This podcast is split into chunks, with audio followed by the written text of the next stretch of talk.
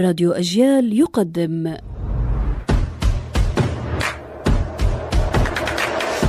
أصل الكلام عارف حجاوي الأرجيلة الأصل في التسمية سنسكريتي ناركيل. معناها جوزة الهند وجعلها الفرس أرجيل فهي نرجيلة وأرجيلة.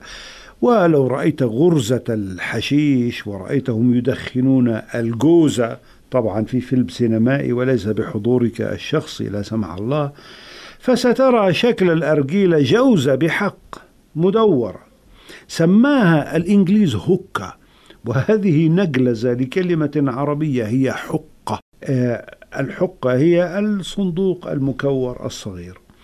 وكان الإنجليز ظرفاء حقا عندما سموها باسم الصوت الذي تصدره سموها هبل ببل.